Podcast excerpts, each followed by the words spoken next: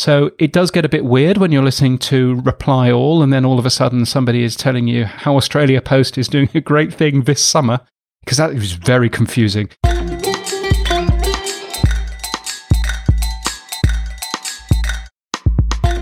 Podcast Junkies, episode 216. I am back. I'm Harry Duran. I'm the host of this show since 2014, bringing you some of the most amazing, fun conversations with podcasters and podcast personalities from around the podosphere. This week, I have a doozy for you. It's the one and only James Cridland, host of podnews.net. But before we jump into that, in case you missed last week's episode, I had a really great and insightful conversation with Juan Sepulveda. He's the host of three podcasts, and one of them is The Gentleman's Brotherhood. He's a Freemason, so we were schooled on all aspects of Freemasonry and how to raise a scholarly child, which I thought was a fascinating discussion.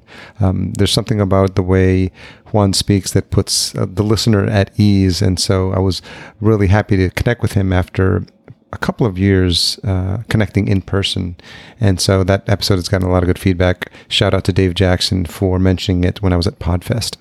This episode is brought to you by Focusrite. There's a fantastic sponsorship happening this month. Focusrite has launched the podcast studio makeover and it's running from March 6th through April 17th. This is an amazing giveaway and you should definitely jump on this. They've partnered with a group of companies to give away three prize bundles to chosen winners, each of them valued at over $2,300. This bundle is bananas. First off, it's the Scarlett 18i8 third generation USB audio interface. It features four upgraded third generation Scarlett mic preamps, the switchable air mode I've mentioned earlier, two high headroom instrument inputs, eight line inputs. This thing is amazing. Then there's the Heil PR40 and PL2T boom arm, a free month of Squadcast. You guys know I love Squadcast, plus 50% off the first two months. Simplecast, again, another fantastic partner of the show. You get the first month free. Audimute, you get a $500 store credit and a free consultation. Hindenburg, a $95 store credit, enough for a journalist to be applied towards an upgrade. And Adam Audio is providing a pair of SP5 headphones. Last but not least, you get to pack it all up in your Namba gear, Lil Namba Remix backpack. This is a crazy, crazy, crazy kit. Make sure you sign up. I've created a special link. Go to podcastjunkies.com forward slash Focusrite promo. That's podcastjunkies.com forward slash Focusrite promo. What are you waiting for? Go sign up now. So I mentioned Podfest. We just got back in to Minneapolis from Florida last night, stayed a couple of extra days, and with everything that's happening in the world at this moment with regards to the coronavirus, it's been a crazy week to say the least. Suffice it to say that if Podfest was probably three to five days later, the conference definitely would have been canceled. Everyone that's within the sound of my voice, I hope you and your families and friends and loved ones are all safe. I think for the most part, the smart thing to do is not travel in the next couple of weeks. I've canceled a couple of trips as well that I was looking forward to. And I think it's the best course of action. It's something that we worldwide, I think, don't understand completely. I think as of this recording, there's still not a known cure for the coronavirus. So I think it makes sense for everyone, especially folks that have been traveling lately, to stay indoors, which I don't think is going to be news to anyone hearing this. So wishing everyone the best of health. And I know that collectively, as a country, but also as a human being, I think it's imperative that we all stay a little calm in these situations because I know we're all going to get through it. So, that being said, let's jump into this week's conversation. It's with James Cridland, host of Pod News. Regular podcast listeners will know who he is. Anyone in the podcasting industry at this point knows who James is. He's got a long background in radio and podcasting, and I think he's perfectly suited to be the editor of Pod News as it's a well rounded daily update on all things podcasting. I've had the pleasure of connecting with James several times at live events. He's an extremely personable guy, and I'm always looking forward to our discussions. And I knew this one was going to be special since it's a podcast that geeks out on podcasting. And I knew we were definitely going to go over the hour. So be forewarned, you might have to listen to this in parts. Let's not forget that this episode is also brought to you by Fullcast. Fullcast.co is the website. If you need help with any aspect of your show from launch to production and marketing, we can help. Schedule a free chat at fullcast.co forward slash chat 15 about your existing or new show. Make sure you stay to the end of the episode where I reveal this week's retention hashtag. But for now, let's jump into this conversation with James.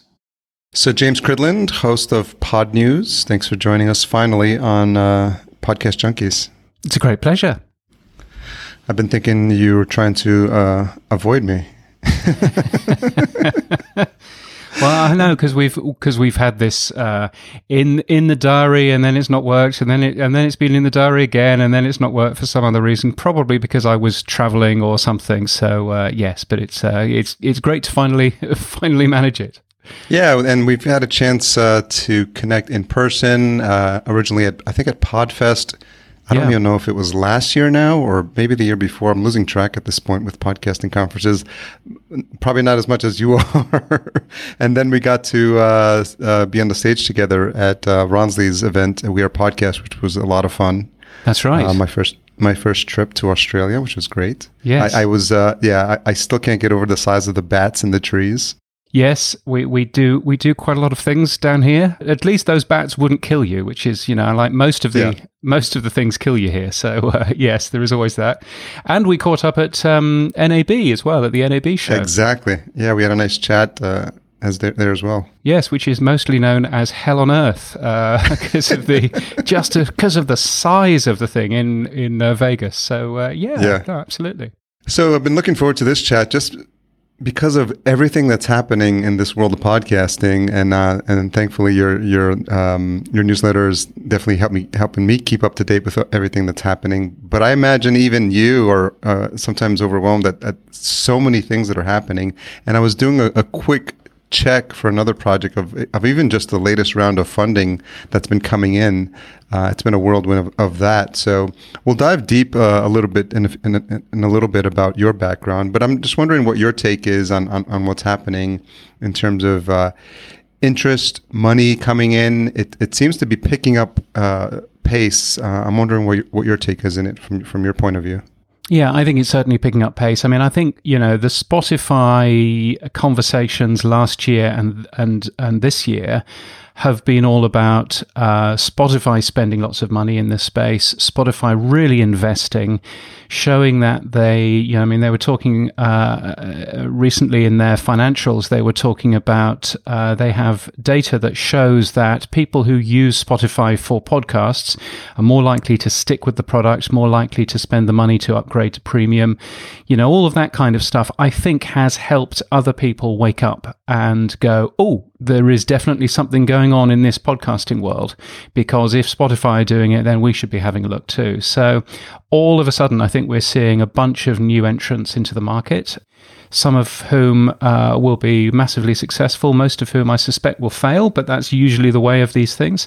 And so, you know, just sort of really interesting seeing uh, just so many new ideas uh, coming out and new sort of niche uh, things. So there was a podcast host released very recently, which is a, a podcast host specifically for branded podcasts. Oh yeah, I saw that. Yeah, you know, and so you've got this tiny sort of niche of, you know, a specific product for that, um, and I think that's going to be really interesting. Just sort of seeing where the niches are in this uh, in this place, so that we've got you know large companies like Libsyn and Blubrry who've been doing this for years, who are something for everybody, and then you've got you know much smaller niche companies who are focusing on real needs that particular podcasters have. So yeah, it's going to be interesting to watch. And that's Casted, I think, the company that you mentioned. Yes, that's right. I just saw that come in, come through earlier today. So naturally, my curiosity uh, had me clicking the 15 minute chat with Casted button. So I'll be talking to them to get a deeper dive. Just from initial looks, um, yeah. If all you went, if you if all you had to go on for these startups was the, the beauty of their um, their their mock-ups and their screens, and it would yes. seem like they would all succeed. it looks interesting. It's a beautiful mock-up. I always like mock-ups that still have Latin in them. and the Lorem Ipsum, yeah. yes. And I don't know whether you looked at the stats, which is really interesting. The stats is like, you know, the, the stats uh, has a beautiful graph of lots of different colors and everything else. And if you have a close look at it, then you realize that two of the buttons say exactly the same on them. Um, and so you go, well, this is obviously a mock up, but actually yeah. it looks really good. It looks, uh, you know, it looks interesting. And they've got a good amount of funding for that. I think from memory, two point three five million. Two point three, um, yeah, yeah. So I think you know that that that's a good sort of you know a good amount of money to put uh, to put into a product like this to make it really work. So, you know, mock ups are all fine. Um, it'll be really interesting to actually see how it goes and, um, you know, what is different about it to a typical podcast host. Yeah, and just in specifically the hosting is fascinating. Um, and I, I, know, as a disclaimer, you're a, a, an advisor to Captivate, but even just the hosting space, I think mm. at last count, ballpark probably 15 to 20 hosting companies out there in, in all shapes and sizes, and and maybe it speaks to the to the the size, the how the industry is growing, that there's room for all of them. But at this point, it seems like the majority of hosting is is considered a commodity, and I don't know um, if there's a lot of folks doing a lot to differentiate differentiate themselves in the space. I don't know if you've seen anything different. Yeah, I mean, I think that's one of the difficulties that actually, when you go to a Facebook group, for example, then you will see three different companies, uh, and you'll go, okay, um, should I be choosing from Buzzsprout or Libsyn, or and then they throw in another one. Um, and that's really interesting because, you know, clearly there are the heritage podcast hosts um, who have a lot of um, you know history in this space, and so therefore people are using them. They're not necessarily the best, but they certainly have a lot, an awful lot of of, uh, of uh, heritage there. And I think what's going to be interesting is for the other podcast hosts, because at the end of the day, hosting a podcast is not a difficult technical challenge. So, therefore, it's actually making sure that there is a unique selling point, a unique reason for that podcast host to exist. And I suspect that we will see more of these smaller podcast hosts really focusing on individual parts of the pie, you know, like mm-hmm. Casted with the whole branded podcast stuff. Yeah. Um, you know, of actually seeing, you know, if you are doing a podcast that is X, you need podcast host Y, you know, and so on and so forth. And yes, there's some differentiation there in terms of IAB compliance, um, which, uh, surprise, doesn't actually matter to most podcasters. Um, there's also some d- differentiation there in terms of, you know, other things as well. But, uh, you know, what I've been trying to mention in Pod News, as much as anything else, is that all of the podcast hosts will get you into Apple. All of the podcast hosts will get you into Spotify. And that's something that for brand new podcasters, they don't necessarily understand. They actually look at the at the icons and the logos on people's sites and go, oh, this one I can get into into Deezer, um, you know, and all that kind of stuff. Um, yeah. And Deezer's great in France and great in parts of Europe, um, and you definitely want to be in there. But guess what? You can be in there with any podcast host because that's how yeah. podcasting works. What's your thoughts on something that makes things drop dead easy to to start a show something like Anchor because you know people are of two minds and they either just rake them over the coals and I've, i think I've come around a little bit in terms of using it as a test bed for a podcast. Obviously, it's a graveyard of podcasts there, mm. which I thanks to some um, in depth reporting from Daniel J. Lewis, we've gotten we were able to see exactly what's happening there. But what are your what are your thoughts on making it easy for people to try? I know Transistor has a plan with like uh, unlimited shows because obviously would cost them is is the actual downloads. Mm. Um, and it, thoughts on anything that makes it easier for people to try? Is that a good or bad? Yeah, thing? I mean, I, I think if you look at a typical heritage podcast host, it's really complicated. You know, you need an image for your podcast. You need that image to be an RGB space. You need that image to be between 1440 pixels and 3000 pixels. It must be square. It must be less than 500 kilobytes. All of this kind of complicated stuff. Anchor takes away. And so, you know, you really notice when you're on Facebook uh, podcast groups and you have people who simply don't understand why Apple has rejected their podcast automatically because the image is somehow the wrong size. And I think the difference between some of the podcast hosts is some of the podcast hosts will give you that error and it's up to you to go away and fix it. Other podcast hosts will go, you know what? You've given me a really stupid sized image. I'm going to resize this for you. I'm going to tell you that I've resized it, but I'm going to resize it for you so that it works. And Anchor is one of those. Anchor has actually gone one step further, and you press a couple of buttons and it makes the podcast artwork for you. And I personally think that, you know, it's like a gateway drug in a way. It lets mm-hmm. people get involved, it lets people start making a podcast there are going to be about 20% of those people who get it and uh, start wa- uh, and want to take it further. And when they want to take it further, then they will very quickly realize some of the limitations that Anchor has and want to actually take it to the next step. And that's where podcast hosts like captivate like libsyn like you know etc uh, etc et transistor all all come into it. Um, and you know i think An- anchor's a great thing. Some people are very vexed about the fact that there are lots of podcasts in the Apple Podcasts directory that have faded, um, that are tests from people on Anchor who've tried it for a couple of episodes and just stopped. And I think that's probably a valid thing. And I think that maybe one of the things that Apple might wish to consider at some point in the future is to look at podcasts perhaps podcasts from certain hosts and say if there are less than three and if it hasn't been updated for two years, then we should probably remove those um, because I think that would get rid of some of the noise from the directory. But I think apart from that, I'm absolutely all for getting as many people podcasting as possible. I think it's a really good thing. I'm surprised someone hasn't had someone with a lot of spare time hasn't taken upon themselves to actually try out every single pod host and say this is how long it took me and, and just do some sort of in depth. Maybe it'll be Daniel J. Lewis because he loves doing these sort of things. it's definitely not going to be me. I'll tell you that.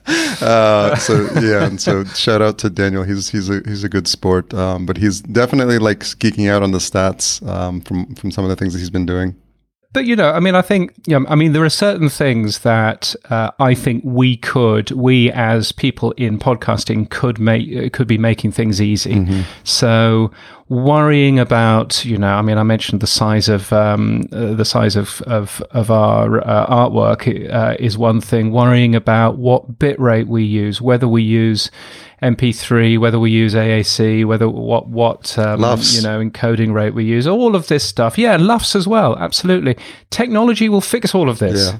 So what we should be doing, to my mind, is giving people all of the tools to automatically fix this stuff.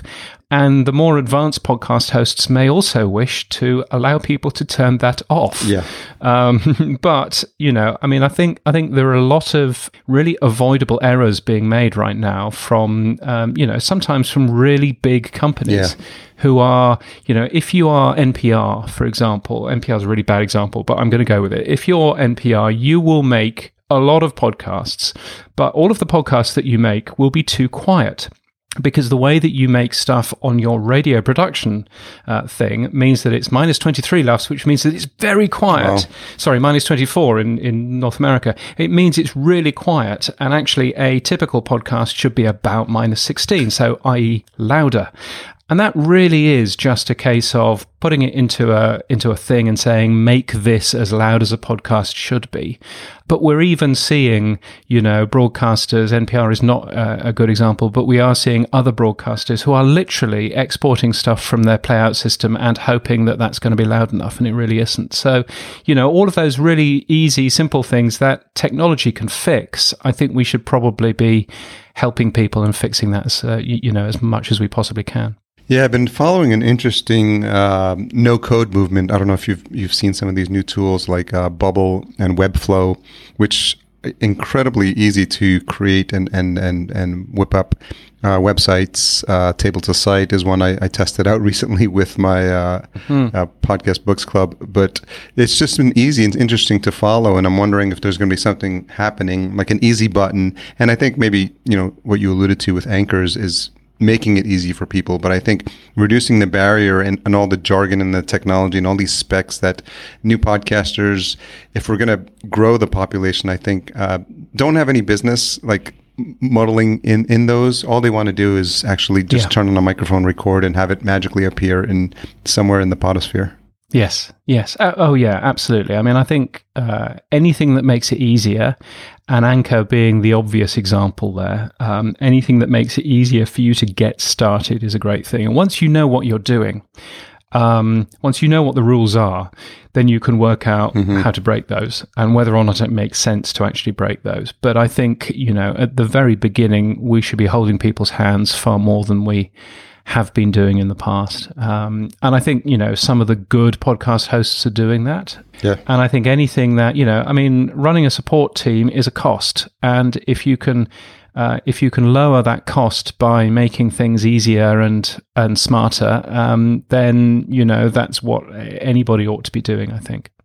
So let's uh, wind the clock back a little bit. Uh, where did you grow up? So I'm a I'm a Brit, as you can tell from this ridiculous accent. I've, I've been practicing it for quite some time now. Um, so I grew up in England, in the north of England mostly, and uh, the first thing that I did when I I left school was worked for a radio station mm. because I thought, wow, this is definitely something that I want to be involved in. Actually, I ran a I ran a pirate radio station when I was at school. Okay, which is uh, which is a bad thing. Don't do it, kids. Did you watch that Christian Slater movie on on pirate radio? What was it? I'm dating myself, but it's like an '80s movie about a pirate radio station. Oh, I didn't, I didn't. But there are there are like loads of these. My pirate radio station ran on a nine volt battery. Wow you could just about pick it up around school, and that was it. Um, most importantly, what were the call letters? Uh, well, we don't have call letters in the UK, okay. so I, I, I think I, I just called it the name of the building that it came from. so it came from a building called Bolton House, okay. and I called it Bolton Radio, um, just to hide from the police. Um, so um, yeah, but um, and it ran off a couple of cassette decks, so I could record the top forty, and um, yeah, and it was it was great fun, and I did that. Was it all? Was it all music? It was mostly music. Okay. Yeah, it was music and you know and and the occasional people talking, but it was mostly me. And for a couple of months, we had a remote studio. Uh, which was very cool. So you could actually, uh, so so we actually had a studio in a different in a different building, run through the electricity wiring, which is probably not a good plan as well. So anyway, so yeah, so I was, uh, you know, always really interested, really excited about what you could do in terms of audio, what you could do in terms of reaching, you know, reaching people, broadcasting, which podcasting is still you know really part of. I was very excited about that, and so um, so at school I, I, I did three uh, big exams. I did an exam in politics, an exam in music, and an exam in physics. Hmm which is a very strange mix. But you can see that obviously music for the music side of radio, politics for the news side, and um, physics for the electronics side. So it, uh, that kind of worked. I think I think I had my plan. it's all coming together perfectly now. Indeed, indeed, yeah. So I worked in radio in the north of England for a while. Uh, I was on the air for a couple of years, and then I realised that I wasn't good enough at that and uh, yeah, and that, and that's sort of basically where my where my career started. Are there any of your tapes of you on the air still available? Do you know? I didn't think that there were any. I certainly didn't keep any tapes. And then someone said someone started posting on Twitter recordings of the radio station that I was on. Mm. Um, so this was 1993, and somebody has started posting these tapes on Twitter. And I used a different name when I was on the air, so just to confuse things.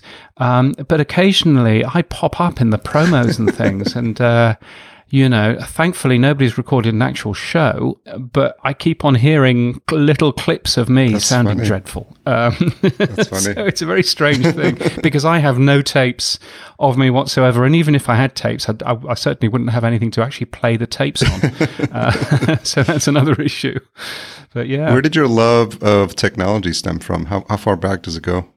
Um, I think it went back to um, so uh, the school I went to was a boarding school and had a very proud sporting tradition uh, of lots of people playing rugby or cricket. And I cannot stand sport. And so, therefore, I worked out that there was a way of hiding away from the sports uh, by spending the afternoon in the computer room. Okay. so, so that's what I did. Uh, and and instead of running around keeping myself fit, I uh, you know taught myself a skill, uh, which I um, on in retrospect was quite a clever skill to treat yourself. Yes. But anyway. Yeah, so I started doing that and really uh, began to be very interested at some of the things that you could do with computers back then. Now, computers back then were not uh, particularly clever. There was no access to the internet, Mm-hmm. of course.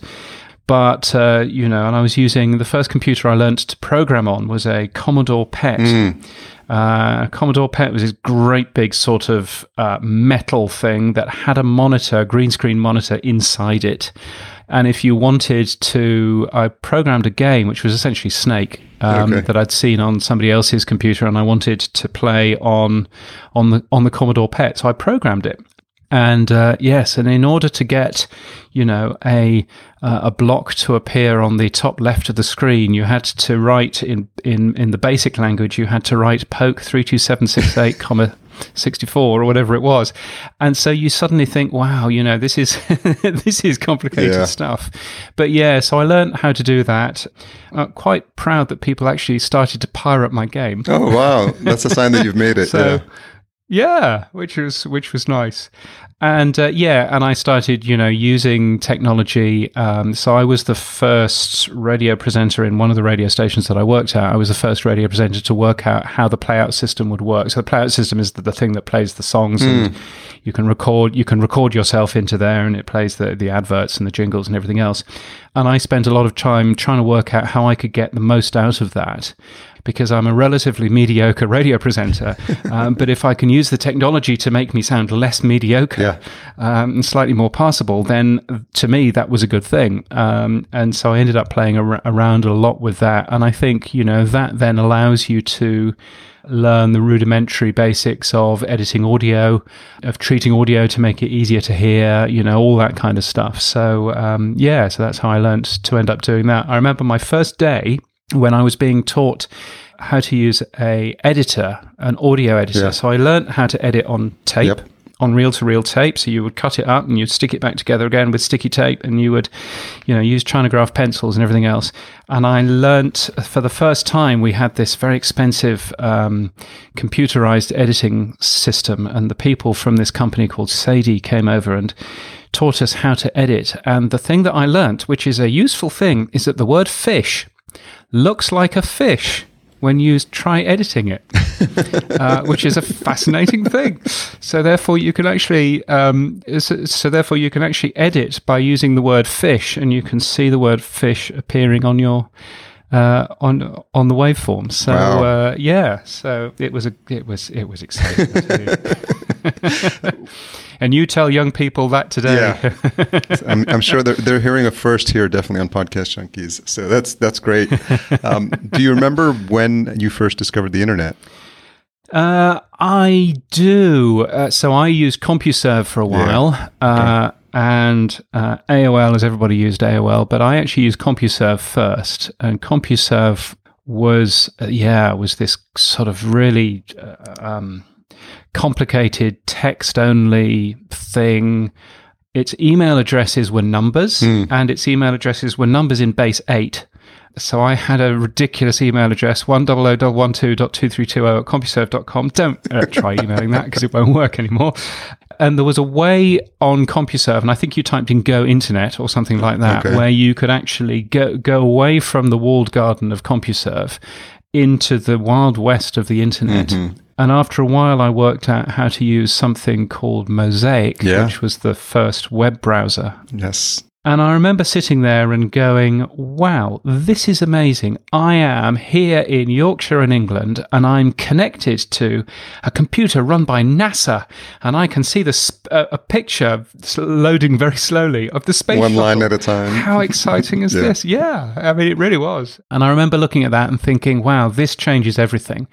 Because if all of a sudden, you know, you can connect to other people. I mean, CompuServe was excited was exciting enough. I also used a thing called FidoNet as well, which was hmm. a network of bulletin boards and things. Okay. This is a very geeky podcast. If, uh, when you when you go onto when you go onto the Apple Podcast stats later, there'll be about ten percent of people listening by this point. It'll be interesting. Yeah. but yeah, so I was sort of playing around with that, and I suddenly thought, wow, this is really this is really interesting and really exciting. And radio is one way of communicating to people, but this way you can actually see people coming, you know, connecting back to you, and uh, yeah, and that really changed things. So a lot of people may not know this, but before Pod News, you actually had a similar newsletter, but for the radio industry as well. Mm. So yes, which I still run. so do, do, you want to talk about the the origins of there and, and where you were in your in your radio career um, when you got that started? Yes, I mean, so what I did is I, I started working for a radio station in the north of England. Uh, then I went to run a media information website for a couple of years. Just after the dot com boom had had a bust, uh, excellent timing, James. Well done. And then because I needed to eat again, I, I went to work for a radio station, but I ran their website. So it, this was a radio station called Virgin Radio. It was okay. in uh, London and I joined there in uh, 2000 and uh, in 2000. And um, I was very lucky that Virgin Radio was a radio station that it was a, a music station on AM, which isn't automatically a great start. Mm-hmm. And so, therefore, it was always playing around with new technology. So, it was the first to broadcast on satellite radio in the UK, the first to broadcast on the internet. I should clarify that because there will be pedants. The first radio station in Europe to broadcast on the internet 24 hours a day. Okay. I believe that that bit's important. Yeah. And what my job was there was uh, both running uh, the website, but also working out what innovative things we could be doing. And so launching the first radio station streaming app in mm-hmm. 2005, which ran on three Symbian phones. So that was good. and also launching uh, the first daily podcast from a radio station in the UK in January of, t- of 2005. So I sat okay. there and wrote the wrote the RSS feed. And really started playing with what you could do with audio and new technology, um, mm-hmm. you know, uh, back at that sort of time.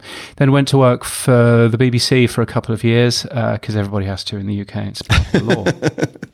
It's like in Israel, you have to join the army. In in the UK, yeah, exactly. if you work in media, have to work at the BBC for for two years, just yeah. so that you know what a mistake you've made. so I then jumped out of that very very quickly and realised that um, actually there was a real need for someone to help radio companies understand what the future was going to be. And so set myself up as a radio futurologist, uh, not, realize, not realizing I got the word wrong because it's actually futurist.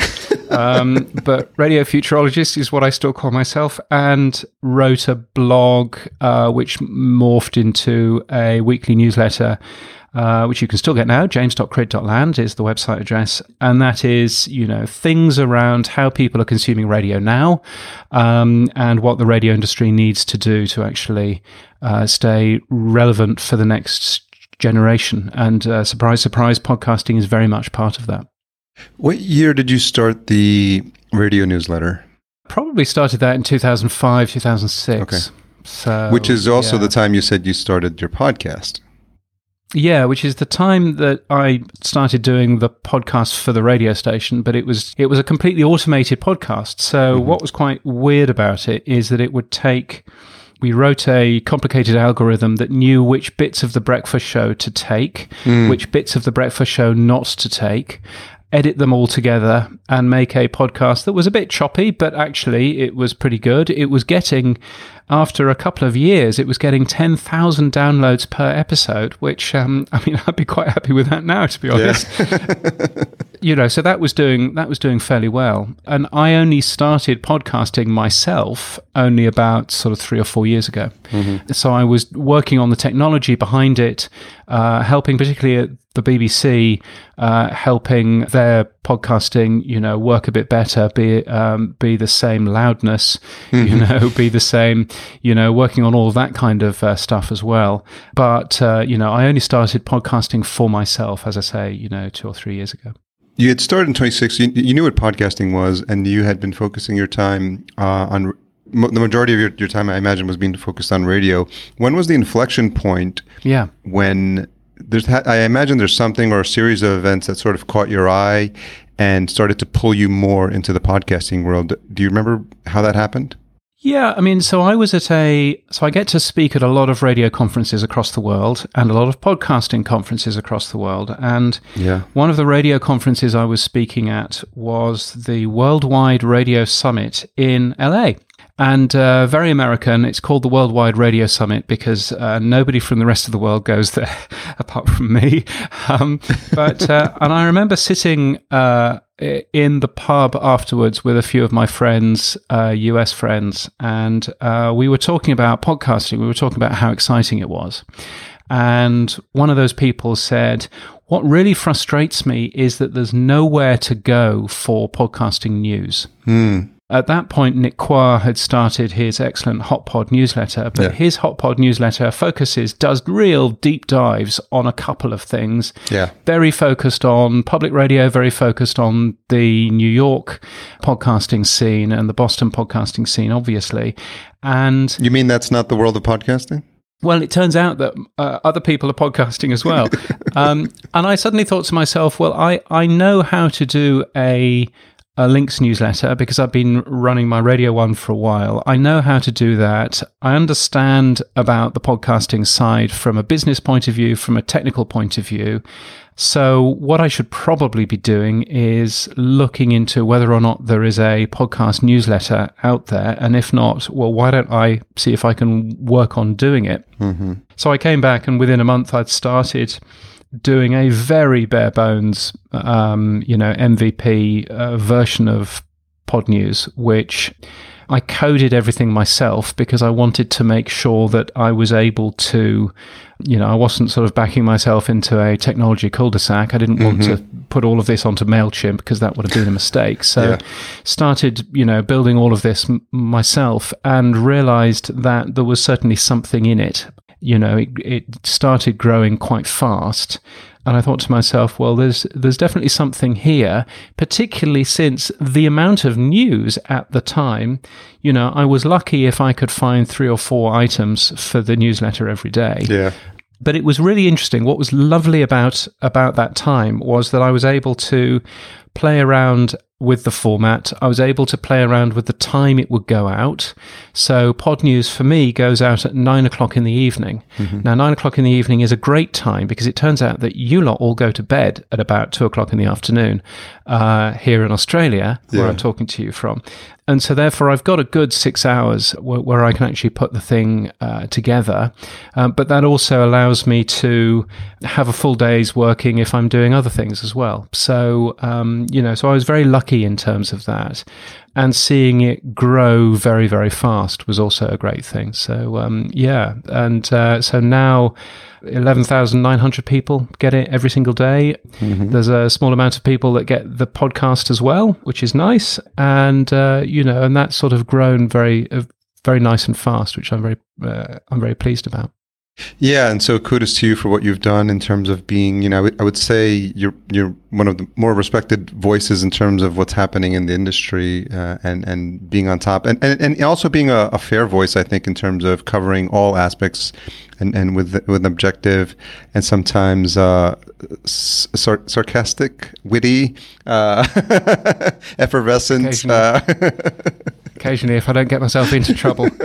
Uh, yeah, well, thank you. No, and I and I think it's important to look at the podcasting space to try and give something for everybody. To, mm-hmm. So to try and give something for the passion podcasters mm-hmm. who have a full time job elsewhere, yeah. but are into podcasting because they really enjoy it. But also to focus on the business side as well, and to focus on podcasting from outside the US. So yeah. yes, there's some stuff coming from the UK, which uh, Caroline deals with a lot for HotPod, mm-hmm but actually there's an awful lot of other stuff as well and the, the, you, you, know what's going on in india the middle east yeah. here in australia you know there's some fascinating stuff going on which is actually useful to everybody and so what i i, I hope that i try and do as a brit who lives in australia anyway um, is to try and put things into context mm-hmm. um, so that actually it's hopefully useful for you know everybody who's uh, you know who's interested in this space I had a nice conversation with uh, Chhavi Sachdev. She can claim being the number two podcaster in India. Yeah. Um, so it's been fasc- fascinating to get some in- back uh, information on, on on her story.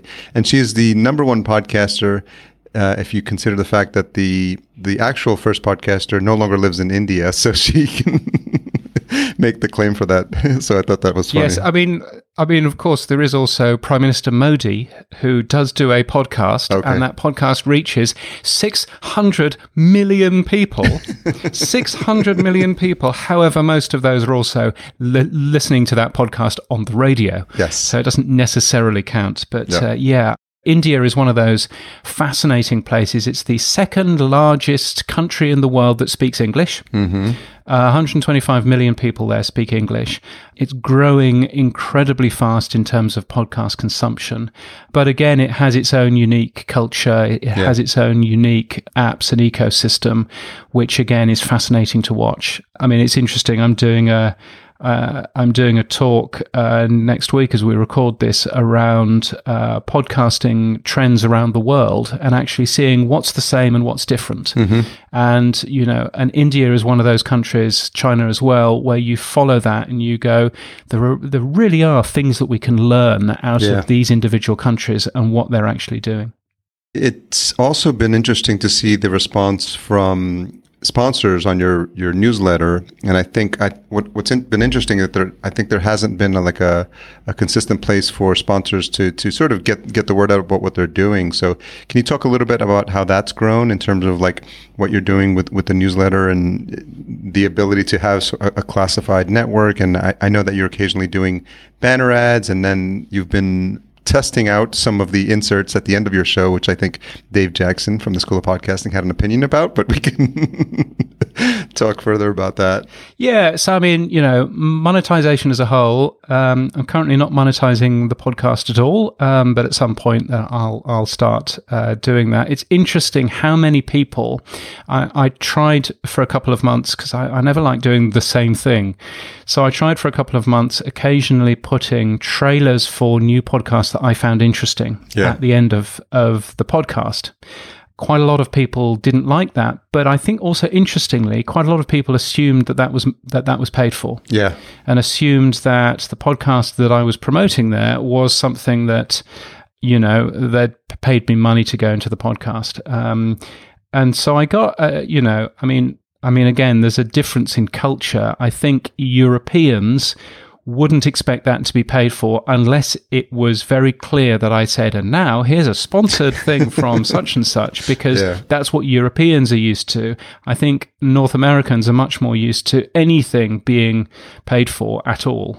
Which is interesting. So one of the things I'm trying to be very clear and open about in the the in the newsletter is what is paid for and what isn't. But yeah, so I mean, in terms of the way that Pod News earns its money, uh, there's a uh, set of uh, supporters um, at the bottom of every single Pod News, w- which are you know, large industry players or indeed small industry players that uh, pay a certain amount to support Pod News every month, which is awfully kind of them. There are also personal supporters in there as well. So all of that comes through uh, Patreon, and and that's fine. But that gives you a logo and gives you, you know, and gives you the glow of knowing that you are supporting Pod News. Yeah. So all of a sudden, I thought it would be useful, wouldn't it, if there was a way of getting a paid for message in there, so the classified advertising in there. So again, because I code everything myself, I set myself a goal of trying to build myself a classified system, a classified ad system. But because I tried to build myself a classified ad system in the past for another uh, website that I run, I knew that it doesn't work. and so I thought to myself, right, I'm not going to waste too much time on this because I know that it doesn't work. Yeah. I'm literally going to see how much of this system I can code in one day and put it live. So I wrote enough of the system that it would actually work, put it live, went to bed, uh, woke up the next morning because uh, that is essentially, you know, the peak time uh, Yeah. is when I'm asleep. Um, so woke up the next morning to find uh, somebody had uh, booked some advertising. Not only had they booked some advertising, they'd, they'd spent over two hundred dollars. Which, given that you know it's, it was only, I think it was sixteen dollars to go in, I thought to myself, "Oh, there's something. Maybe I should go in and make it look a little bit better now." Yeah. So that was really interesting. And again, it's that sort of, you know, try things. Sometimes they work, sometimes they don't. You know, try thing, try things and see see how they work. Um, for the first two weeks of that, if you had forgotten your password, there was a button that you could press, and it said "forgot your password?" question mark, and you would press the button, and it said. Congratulations for being the first person to forget your password. you'll need to, you'll need to email me so that I write this code. That's great because I simply simply hadn't written that bit. Uh, and now, uh, and of course, there's also title uh, sponsorship, and yeah. there's uh, sponsorship of various uh, sections as well. But one one of the things I'm, I try to avoid is there's no ad banners in pod news at all because mm-hmm. I hate ad banners. Um, I don't think that ad banners are actually helpful. And so one of the things I try and do is I try and work with uh, people as much as possible to go, what is it that you actually want? What is it that you want to promote about your, your business? What can we do to help you promote that mm-hmm. that also gives something to the audience as well. So, as an example, I've got at the moment uh, Eric Nuzum's new yeah. book, which is called Make Noise, which is very good. Mm-hmm. They wanted to advertise that book with an ad banner, and I said, well, we, we don't take ad banners. But what I'd really like to do is, can you give us some really nice quotes from the book? that give our audience enough sort of you know interest to actually want to find out more about what the book is so you'll notice that uh, that current uh, that uh, current placement is all there with a new and interesting quote from that particular book every single day. Yeah. Um, and it's that sort of thing. It makes booking advertising in Pod News a little bit more complicated. Mm-hmm. But it is the sort of thing that I feel is important to actually give audience, you know, to give my audience uh, something which is more interesting than just another flashing ad banner that they can scroll past. Because I don't think that works for anybody. It doesn't work mm-hmm. for the advertiser. It doesn't work for the reader as well. So, yeah. you know, so I feel fairly strongly about that. And I think that's probably, you know, as I say, I think that's probably one of the differences between the European uh, model and the North American model. It's perfectly possible for you to grow up in the UK to watch TV, to listen to the radio, and not hear a single commercial. Because mm. the BBC, which has a 50% market share, has no advertising on it whatsoever. Mm-hmm. They have a rather unique business model instead. And so, therefore, it's really possible for you to avoid an awful lot of the advertising if you want to. And so that I think gives you a different outlook on the just the noise and the clutter of advertising if you grew up in that in that environment. Yeah. Uh, and it's the same here as well in in uh, in uh, Australia. So you know, it gives you a different viewpoint on what advertising is and what you might want to end up doing with um, with uh, ads in the future. And have you found that the responses or the feedback from the, the, the businesses that you're working with, especially those that are doing some of the, the, the, the title sponsorships, that they're they're happy with the performance and how it's helping drive the, the, the type of traffic that they're looking for from this audience?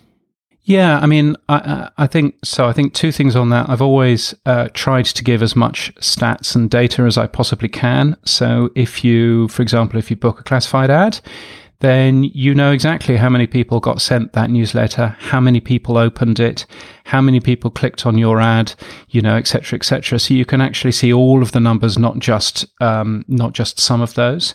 But uh, you know, the feedback that I've had from advertisers has been, you know, this has worked so much better than anything else we have ever tried, and you should be charging far more which is always which is always nice. Yeah, yeah, You know, so from a point of view of does it work? Um, you know, it seems to work really nicely. I mean, there are obviously sometimes, you know, I used to be an advertising copywriter in my dim and distant past, and the, and you know, advertising works on a number of different things. One thing is how visible the advertising is, but also mm-hmm. what you say is also important too. Yeah. If what you're promoting isn't actually very interesting, then no one's going to click on that, however good the yeah. you know, however good the placement is. So you you you obviously need to bear that in mind.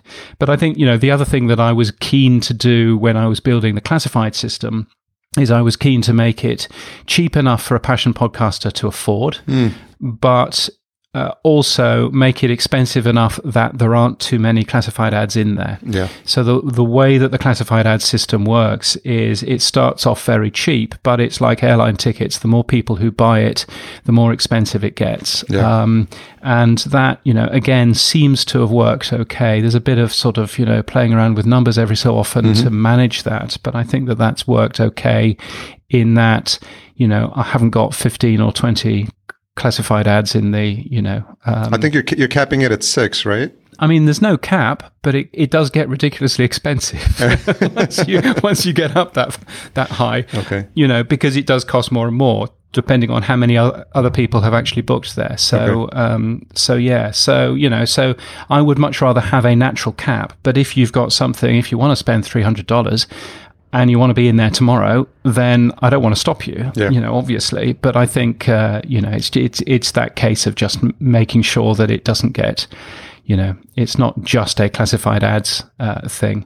And actually, it's one one of the things. Um, there are jobs at the bottom of, of Yeah. the newsletter, and one of the things that uh, I, I recently dropped is I used to have logos for the companies, so you could e- instantly see there's a Spotify logo, there's an Apple logo, there are all of these jobs that you can get.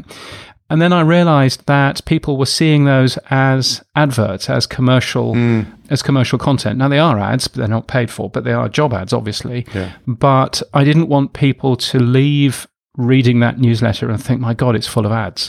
Um, Yeah. and so one of the things is, you know, I got rid of those logos because that was giving a bit more of an impression of, you know, of advertising in there. So, um, yeah, so it's it's it's it's been a really interesting learning experience, as you can pro- probably tell from this. It's been a really interesting learning experience of just, um, you know, seeing what people think, asking people, and I think probably Harry, this is uh, one of the biggest learnings is when you unsubscribe from Pod News. Uh, from the newsletter, I send a very personal sounding email, uh, which is, you know, why did you unsubscribe? I'd love to know because I'd love to make it better for everybody else. Yeah. Please, if you wouldn't mind, you know, tell me. And surprising how many people do actually tell you. And so many people come back and say, "Well, you know, uh, uh, you know, it wasn't right for me because of X, because of Y." Yeah. And that is so so useful because if one person is saying that, a hundred people are thinking that, and so being able to actually use that quite negative feedback mm-hmm. to actually go, oh, I had no idea that people were seeing it in that way. Mm. I'll make this change is actually really helpful. So, so for anybody that is doing something similar, always ask when people have stopped being Yeah. your customer. You Really know, that's a really, really handy thing. What are some of the uh, changing gears a little bit? What are some of the topics that you're currently being asked to speak on? Um, what, what's top of mind for folks? Uh, What do they want to hear about? I, I mean, I think it's interesting. I think uh, certainly international is a really interesting area. I think there's a bit of a thinking that, uh, you know, I mean, obviously the US podcast industry is growing tremendously, but how can you make money given that there are another 179 countries out there? How Yeah. can you make money out of that? So that is interesting, but also, you know, and I've got uh, loads of interesting data. I think one of the nice things is being able to reach out to people and say, I'm, I'm just writing something on this. You don't happen to have any data on X, Y, and Z, mm. and they will normally give you that data, which is really helpful. Yeah. So you know, the international side is is one thing. You know, on the other side, I do a fair amount of talks, which is just you know um, how to promote your podcast more, uh, things things that are interesting from uh, the last year of p- podcasting news, because then you get into the you know the rise of uh, Spotify, the rise of you know Android phones, what Google Podcasts means, you know, to all of that. The weirdest thing that I did was last year at Podcast Movement where I was asked uh, five days before Podcast Movement by Google, please can you come and talk about Google Podcasts? and, that, and I'm there thinking, surely one of you guys should be doing that. Yeah. But, I, they, but there are reasons why they can't talk at conferences, and I completely understand why there are reasons why they can't talk. Because literally everything that they say gets twisted and and I uh, hear they I hear they attend the conferences and they they make sure to take their badges off when they're at the parties. yeah and and and so i did this really weird thing where i was standing in front of the podcast movement crowd explaining what google podcasts was explaining how to get the best out of google podcasts explaining why it was a bit silly that they are still running google play music podcasts which is different and doing all of this while the guy that came up with Google Podcasts was sitting taking photographs of Wow. me talking about his product. I was there thinking, this is really weird. Um, but you know that was Yeah. that was great, and, I, and you know, and full kudos to them for you know, for trusting that I wouldn't hopefully go too too much off Yeah. off a script, but also, you know, I mean, I asked them over coffee. I said, "What do you want me to say?" Well, I can't really say. We can't really help you there. What you know? What would you like me to leave these people with? Well, you know, say, say whatever you th- say whatever you like. really strange.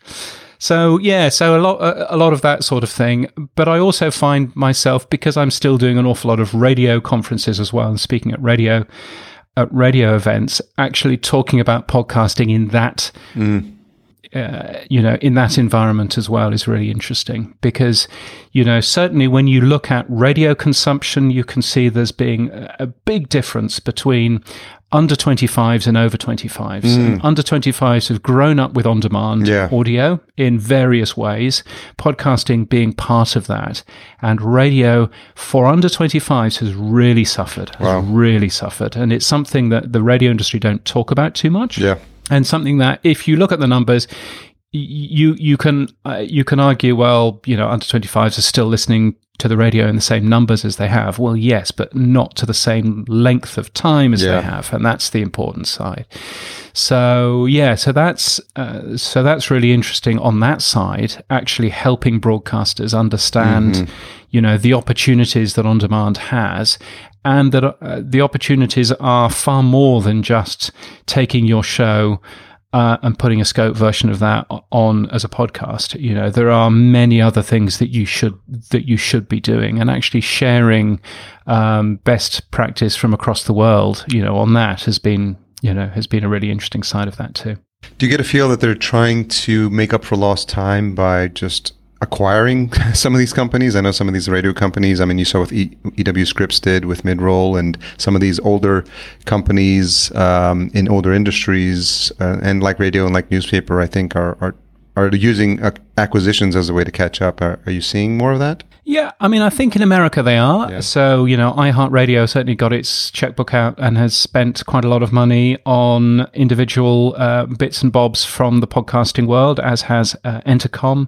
Uh, Scripps is interesting. Scripps is quite fascinating, actually, in that they used to run radio stations and own radio stations. Yeah. They they've bought into every part of the podcast uh, ecosystem, and they've sold their radio stations. Mhm. That was- that was and so, you know, Scripps is really interesting in that it owns, you know, Midroll and Stitcher. So it owns an app, it owns a ad selling unit, it owns Triton. So it owns the technology behind it. it Triton, of course, owns Omny Studio. So it owns a hosting company.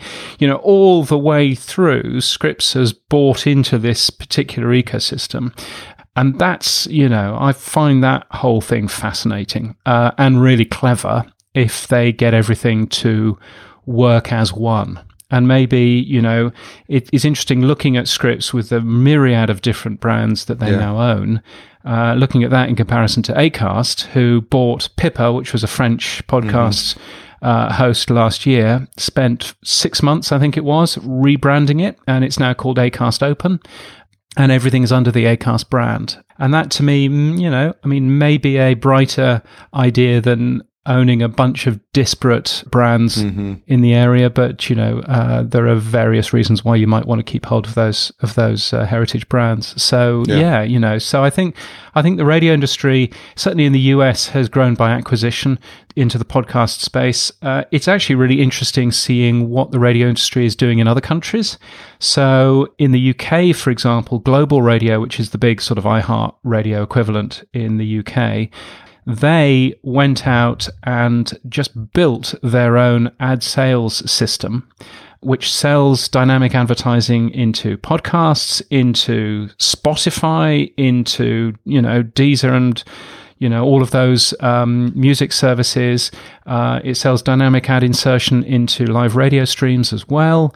And so they have really grown by building their own tech and similarly, if you come to Australia, then you you you can see uh, radio groups doing two different things. Southern Cross Austereo, which is the big one here, uh, has bought into Podcast One and sells Podcast One ads down here and and all of that. Yeah. Whereas Nova Entertainment, which is another one of the large ones, goes out and sells advertising for Acast.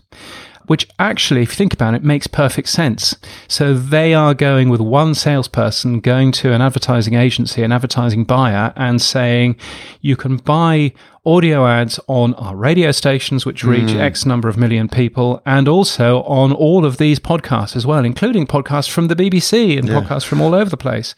And that's a really clever buy, I think. So there are different radio groups doing things in different ways. And it's fascinating seeing which part of that is going to work.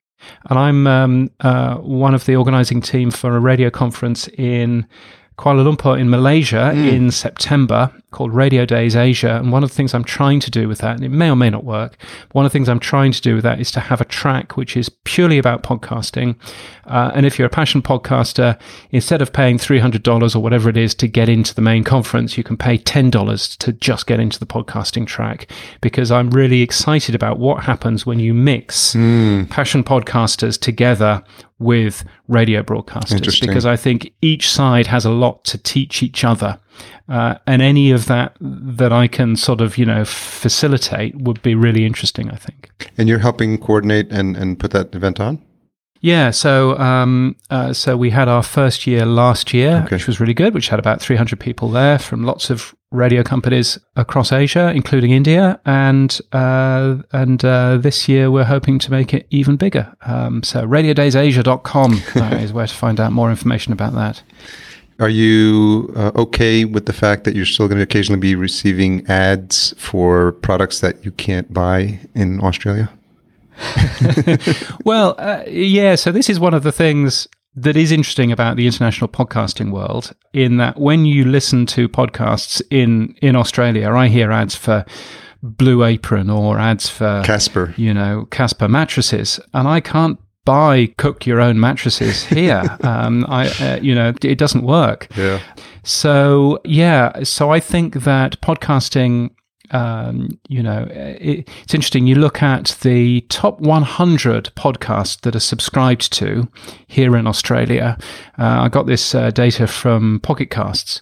So the top 100 podcasts which are subscribed to, mm-hmm. uh, of those, 79 of those are from the US. Wow so you can see that there's lots and lots of US uh, content which is coming into uh, coming into Australia, and most of those do not have advertising which is targeted here.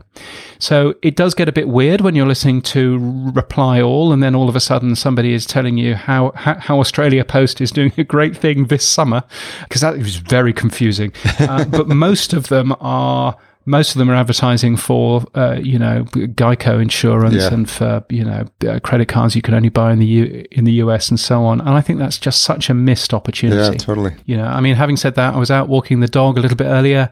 Uh, I was listening to a great podcast, and I love it because they say, you know, we're we're going to take a quick break. We'll be back after this and welcome back because there's no there's no ads in there at all.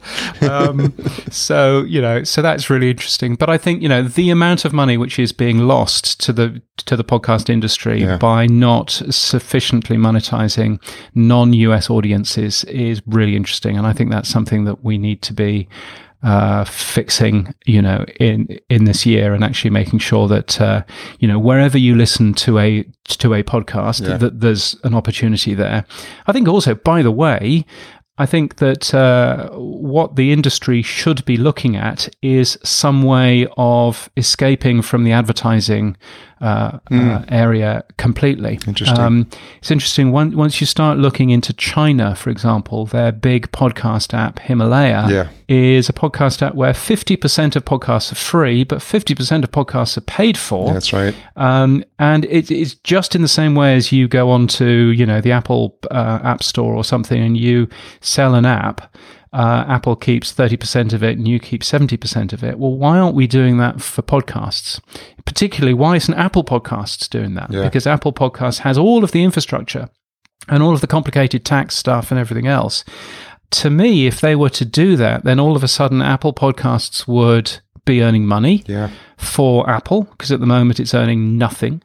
And then, secondly, that would then give Apple the opportunity uh, and the business reason to go and put a Apple Podcasts app onto Android, mm. um, because seventy nine percent of all mobile phones in the world are Android phones.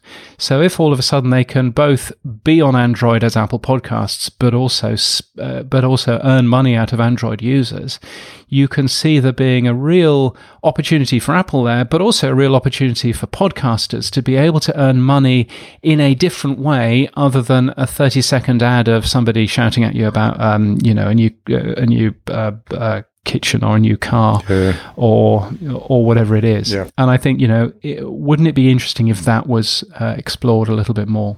Well, there is an open position for business development at Apple, if I remember correctly. there is. that there is at podjobs podjobs.net uh, yes there is and i mean my my suspicion is that uh, you know i mean i'm sure that apple just like google just like any large company is fraught with politics and everything else. Yeah. but that would be really interesting. One of the uh, questions that i've never really got a straight answer to has been how important really is podcasting to apple? Mm because uh, you know podcasting at the moment is earning what six hundred million dollars in the US. Yeah uh, every year. Apple earns six hundred million dollars every seven hours. um, so, so really, how important is podcasting yeah. to Apple? And I wonder whether if it is another uh, line on their profit that their attitude towards it might change a little bit more. And we may well end up having lots of shows which are exclusive to Apple Podcasts mm-hmm. because they're paid for yeah. by Apple Podcasts. And and I don't necessarily have an issue with that as long as uh, you, you, know as long as it's um, it, as it's done in a sensible way. So uh, yeah, it'd be really interesting to see. Can you talk a little bit about the work you're doing to, uh, or the interest you have in open standards with regards to podcasting? I know you had a, at least one or maybe several projects in the works. I can't keep I can't keep up. yes, I mean I'm I'm just keen one of the things I've always been keen in doing, whether it's the radio industry, whether it's podcasting, is uh, to stop reinventing the wheel where it gives us no commercial uh, benefit mm-hmm. to do so. So, as an example, a user agent list. That list of of things where your podcast host can go can go away and say you had 20 listens on, you know, Google Podcasts, 200 listens on Apple Podcasts, etc., etc. Um, that's done with a thing called a user agent, which is a, a little piece of text that uh, every device sends back to your podcast host, and every single podcast host at the moment. Uh, keeps a list of those separately. Mm to the degree where actually I'm not entirely convinced that every single podcast host is keeping that list updated to the same degree. Mm. And my suspicion is that Google Podcasts, for example, is rather larger than it would seem because quite a lot of podcast hosts aren't doing a very good job of monitoring it. And so one of the things that I felt quite strongly about was okay, let's publish something which is open, which is on GitHub, mm-hmm. which anybody can use, which is a proper full list of podcast uh, user agents, podcast app user agents. And so that's there. It's uh, it's on GitHub under OPAWG, the Open Podcast Analytics Working Group. And so you'll find uh, that list there. That is now being used by, I believe, five or six podcast hosts okay. um, automatically every single week. They update uh, their data with the latest information. Loads of people are keeping it updated, which is fantastic. Uh, the user agent for Apple Podcasts, it turns out, is translated, which is helpful. Thanks, Apple. so if you if you're using it in Iran, then it's translated into uh, into uh, Iranian. If you're using okay. it in Spanish, it's translated into Spanish, and so on and so forth. So all of that kind of information is now uh, available there. And I think that that's you know an important thing. And another important thing is you know um, you know sharing as much code and as much data as we can so that we are actually competing on the things that matter yeah. and not competing on the standards that everybody should be doing. So I'm quite keen in that. I'm quite keen in standards around how we measure uh, podcast downloads. Um, IAB version 2 is good. Uh, I think it could be improved, as all of these things could. You know, so I mean, all of that kind of stuff I'm quite keen in doing because, you know, at the end of the day, if there are things that we that, that allow us to focus on uh, making podcasting easier for other people rather than reinventing the, this particular wheel for the 17th time, then that would be really helpful. So, uh, yeah, so open standards and stuff like that are, re- are really helpful and useful there, I think. What's the latest count of user agents? Oh, I've not got the faintest idea, but there are quite a lot of them. I mean, yeah. you know, I mean, what's interesting, so I've got a list of, there's an open list of user agents, there's an open list of prepend uh, companies, people oh, like yeah. Captivate, uh, uh, not Captivate, people like um, um, Chartable. Chartable, Backtracks. Yeah, uh, and all of those. So there's a list of those uh, and links to privacy policies and all that kind of stuff. And then there's an open list of of podcast hosts as well, so that actually um, you can actually tell which podcast host this particular podcast is hosted by, which mm. is surprisingly hard to find. And so all of that, all of that information is, you know, really interesting, really useful information to just have somewhere that other people can actually take and use. Very good this conversation did not disappoint, and it's as podcast geeky as I imagined it would be. It is properly geeky. yes. So we'll we'll we'll put um, a, a pin. Five percent of listeners are still listening. yeah, it's it, the podcast. It's the podcast where I talk to other podcasters about podcasting, talking to the podcast uh, editor of, of the the most popular podcast newsletter. So it's literally a, a podcast rabbit hole we've we've, we've gone down. It, re- um, it really is, isn't it? Yeah, it's just fascinating to see what's going on. this I've I've been in it for about five years myself, and, and, and just from seeing what's mm-hmm. happening, and, and just been lucky enough to have conversations with some of the most interesting folks in the space, and I'm just fascinated, just fascinated to see what's happening, and, and I'm wondering just a just a kind of a recap um, as we wind down like your thoughts on on where we are like where we are in terms of the arc of, of podcasting having and i think you have a unique perspective having you know spent a bit of time in radio you know, they, a lot of people like to talk about the exponential growth in technologies, and they talk about like mm. the, the movement from you know radio to TV, and then the movement from TV. Maybe I think it was to, or I think it was the, the, the, telegraph to, to the phone or something like that. And they do these exponential jumps, and, and, and the window keeps getting shorter and shorter. So, I, am wondering what your take is, is, is like where we are in in the uh, the arc of of the the podcasting space. I mean, I think we've uh, we are right at the beginning, and I think that the podcasting mm. industry um, likes bigging itself up because you kind of have to big yourself up um, yeah. to make you appear bigger than you really are. but let's but let's be clear: for all of the growth of Spotify, only 16% of Spotify's users, only 16% bother to listen to podcasts within mm-hmm. Spotify. So there's a tremendous amount of growth that could happen there. If you look at consumption of podcasting, it's highest, um, weirdly, it's highest in Canada, but let's, um, but let's look at the US numbers. US every month, 32% of people listen to a podcast. Hmm. Now, that's a nice high figure 32% uh, every month. Every week in the US, 92% of people listen to the radio. Hmm. Not just that, if you look at total time spent with audio, then you end up with radio being about 60% and podcasting being about 7%. Wow. There's a tremendous amount of growth that we actually have. And yeah. so I see podcasting very much as being uh, very early, very nascent. Um, it's definitely a business which is going to grow. Yeah. Um, I think there are going to be a few bumps along the way. Um, but I think, uh, you know, we will certainly see some really interesting things happen. I mean, I think also uh, podcasting hasn't yet properly sorted out its business model, really. And I think that's something that uh, will continue to play around, you know, we'll continue to sort of, you know, play around with people for the next uh, couple of uh, years is actually just trying to work out where, where we are going in terms of that. You know, will a luminary type service work? Uh, or Majelan or Sybel or any of the other services which are um, you know coming up in uh, Europe as well.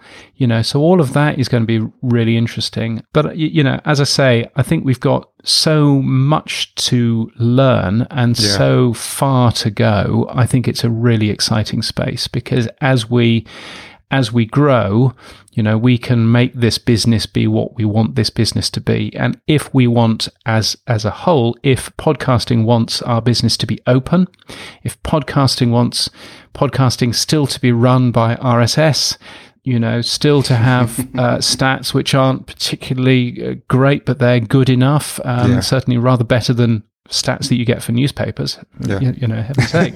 um, you know, so uh, all of that stuff, that's kind of really up to us. And yeah. I find that as being a really interesting time in the growth of an industry that will only grow and that will only get better as we move forward.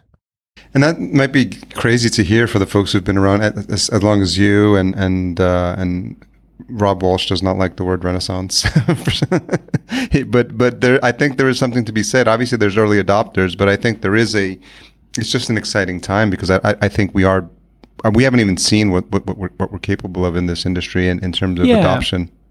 I think it is an exciting time, and I think the the one sort of caveat that I would put is that there are a lot of heritage voices out there in the world of podcasting who every time something new happens in podcasting, they jump yeah. on the brakes and they say, but you've got to remember where we came from and you've yeah. got to remember how podcasting got here. And I think it's useful to have a look back at the history of podcasting, but I think it is also useful to remember, um, to quote the uh, the uh, novel, that the past is a different country, and mm. they do hmm. things different. They do things differently there. Yeah. Um, and then actually, if we are going to move forward, if we are going to change this industry and turn it from being 20% of people consuming it every week to 90% of people hmm. consuming it every week, which is where it should be. Yeah. Then we do have to break some things in order to actually get there. And I think, you know, looking at the tradition of things, looking at how things used to be, uh, is probably the reason why radio is currently failing uh, why radio in Canada has the worst audience figures it has ever had, why radio in the UK has the worst audience figures that it has ever had, by the way, four times larger than podcasting. Yeah. I think that's probably the reason why radio is failing is, is that we have looked back too much at our past and gone, but guys, you've got to remember how radio got here. Yeah. And I think we just need to occasionally break things in order to move forward and to change the way that we do things. Yeah, here, here. Uh, just a couple of questions as we wrap up. What's uh, something you've changed your mind about recently? Something I've changed my mind about recently. Wow, that's an interesting question. That's completely got me off guard. Something I've changed my mind about recently. Notice I didn't ask you something you've had a strong opinion about recently because I know. Yeah, I mean, uh, you know, I mean, and I try. What, what what's what's difficult, I think, is in Podnews, I try and keep my opinion out of it. Um, yeah. And I try and keep it to be, you know, I mean, occasionally there'll be a sarcastic comment, but I mm-hmm. try and keep it as opinion free as I possibly can because I don't think that, you know, I, I really matter in the great scheme of things. Uh, so I was saying a year and a half ago, I was saying only put Apple and Google buttons on your podcast mm. website. Only promote those two because everybody else knows how their podcast apps work. And now I think probably shouldn't have said that. Probably should have said Apple, Google, and Spotify because mm-hmm. uh, given the, the relative size of uh, Spotify these days. Yeah. I did also used to think um, rather more negatively about the IAB standards that I think now. Okay. And I think, you know, uh, I think what's interesting is, you know, slowly changing my mind about these sorts of things has been quite interesting because, you know, again, I don't want to be one of those people that is stuck in podcasting as it used to be. Yeah. Um, I'd much rather, I'd much rather make sure that I understand where things are changing and how to use that change for the better, you know, for the the the, the goodness of the podcasting industry. Yeah, so I mean, I think that that's basically it. I, you, you know, I mean, and the other thing is, uh, I used to believe that all American beer was rubbish, uh, and uh, now actually American craft beer is quite good. It so, is good, uh, yeah. Very good. there, is well, also, there is also that. Well, I think it's important to always not have fixed notions about how things should be or how things are or how things used to be. And I think too too much, and this happens in American politics. God forbid you you you change your opinion about something, you become quote unquote wishy washy. Uh, and I think as oh as yes, that really that does really annoy me. That does really annoy me. So somebody has actually read about this and has thought a little bit hard and has Yeah. changed their mind, and you're criticizing people for that. Why would you do that? But yeah, exactly. Y- You know, and you get people uh, accusing people of flip flopping and everything Flip flopping, That's it. Yeah. Yeah. I do come at most things with a relatively open mind. Yeah. And I kind of sometimes wish that uh, others in, in, you know, that some others in the podcasting world would have a bit more of an open mind as well of just sort of thinking, Yeah. oh, well, maybe, maybe there's something in that instead of saying, nope, that's not the way it's done. But, you know, uh, there, there again, I'm sure that I have many, no, that's not the way it's done Yeah. uh, thoughts as well, particularly around banner ads in, in newsletters. You're not going to get banner ads in newsletters. Yeah. it's clear that you're passionate about that topic. Um, what's the most misunderstood thing about you? What's the most misunderstood thing about me? I think having a radio background, I think quite a lot of people assume that I come with um, some of the thinking of the radio industry. And similarly, you know, it's a weird one where quite a lot of the radio industry think that I don't, I, I don't understand the radio industry enough because I'm also in other parts of the online world as well. And there's a sort of, um, you know, again, it's that sort of the, the misunderstanding that you can try and understand other people's industries. But you don't necessarily come back with um, just having their their viewpoint on everything. Yeah. Podcasting is interesting because we ha- we we have, as any industry does, we kind of have to have an enemy. We kind of have to have a common foe that we are always fighting against. And for a long time, that is that has been the radio industry. Yeah. And I remember talking at my first uh, podcast conference, which was in 2005, in June 2005, in a uh, hotel in the centre of London. Wow. And I was being shouted at by people in the audience saying you guys in big media you don't get it. You don't you, you don't get that podcasting is all about the little guy and it's not about big names and big podcasters and and all of that. You know you guys don't get it at all. And it was a really uncomfortable time. Hmm. Because I was there going, no, I, I, I really do get it, and I'm trying to share as much information as I possibly can I'm one of you. but but I kind of but I kind of understand why. Yeah. You know, I kind of understand why everybody does need an enemy, and I think just sort of you know, hopefully knowing that there are. Uh, that there are people who uh, you know might share quite a lot of your views is quite is quite useful who don't necessarily work in your industry. That's true. Yeah, Well, uh, I appreciate you um, sharing your, your opinions and views, and and just uh, uh, this opportunity to get to talk all about um, one of my favorite topics, podcasting. And uh, it's it's been it's it's exciting to see what's happening. Um, I'm appreciative of the of the lens uh, through which you're allowing us to see the world of podcasting, and for also people who are new to it to, to discover it. Because I'm sure as you get new readers, they're learning a lot about podcasting, things that they hadn't learned before. So, so I just want to thank you uh, publicly for your contribution to what you've you've been doing uh, for the past several years uh, to help uh, grow this grow this industry. Yeah. Well, thank you, and uh, thank you for uh, thank you for inviting me on. I appreciate it. Thank you for asking me some of those swerve ball questions too. Where's the best place for folks to uh, continue to uh, follow the adventures of James Cridland?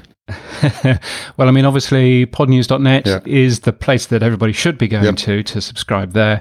If you're interested in the radio bit of what I've been saying, james.crid.land is the uh, really very difficult uh, website address to read out. And I'm on all the I, I'm on all the social media. Although at the moment, what I've been doing is I've uh, I've deleted uh, both Facebook and Twitter off my Oh, phone that's smart. because it's driving me absolutely mad. And so I'm posting on there rather less than I used to. But nevertheless, uh, yes, I'm also on there as well. Yeah, I've turned off almost all my alerts. It's that Pavlovian response was basically driving me bananas with every little ting and blip and beep and Yeah, the the alerts I turned off Yeah. uh, a long time ago, but it was you know I just found myself slumping in front of the television, arguing with somebody on Facebook, and thinking this is not this is not uh, this is not the best use of my life. Yeah.